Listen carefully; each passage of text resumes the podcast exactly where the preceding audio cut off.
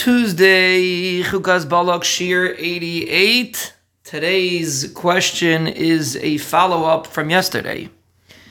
Just to reiterate what we were discussing yesterday, if someone steals money. So we just wanted to make it very, very clear. Uh, people came over afterwards, they felt it wasn't 100% clear. Stealing is an isser. There's no two ways about it. A person that steals is going to get punished for it in this world and in the next world. Um, it's a serious isser. Chazal says, "Save ganav litliya."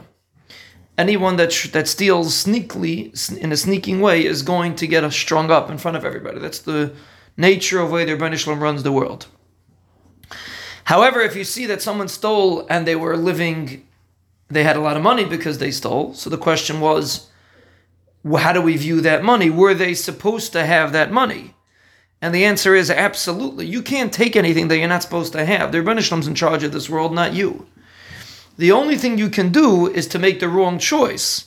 Let's say, for example, a person stole $10 million and he gave $100,000 to Tzedakah and he gave $200,000 to this organization and this to that and he did a Sefer Torah and he, all, all different grace, Isik B'tzarech he it was Nigzar Min Hashemayim that he should have that money that year. It was Nigzar.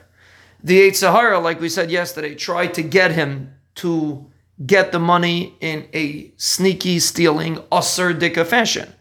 So technically, he's a rasha. person that steals is a rasha. He's pasul l'eidus.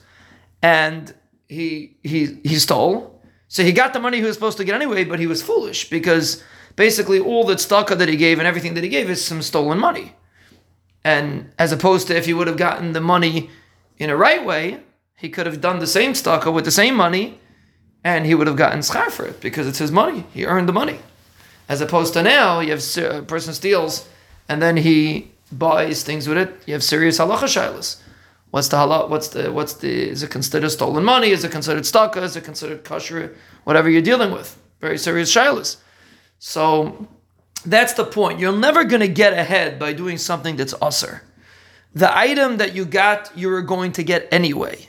The Yetzer Hara convinced you to do it in an Eif and Isser, and now you got the same thing that really belongs to you. You should have gotten it anyway, but now that you got it by Eif and you're a Ganav. And you get punished for it, and all your mitzvahs are coming from stolen money, which means you're not, for all practical purposes, it's definitely not a proper mitzvah. To what extent is a, really a halacha question. But definitely it's not a proper mitzvah. Definitely you're not going to get schar for it, or at least that much schar for it. For sure not. Maybe a little bit of schar yishla, and you'd have to speculate. Giving somebody else's money, tzedakah, that's a speculation. But definitely not the same level as if a person, if you would have earned the money in a real way. Pashtus, you don't get any schar, but I know, you know, it's a bigger discussion.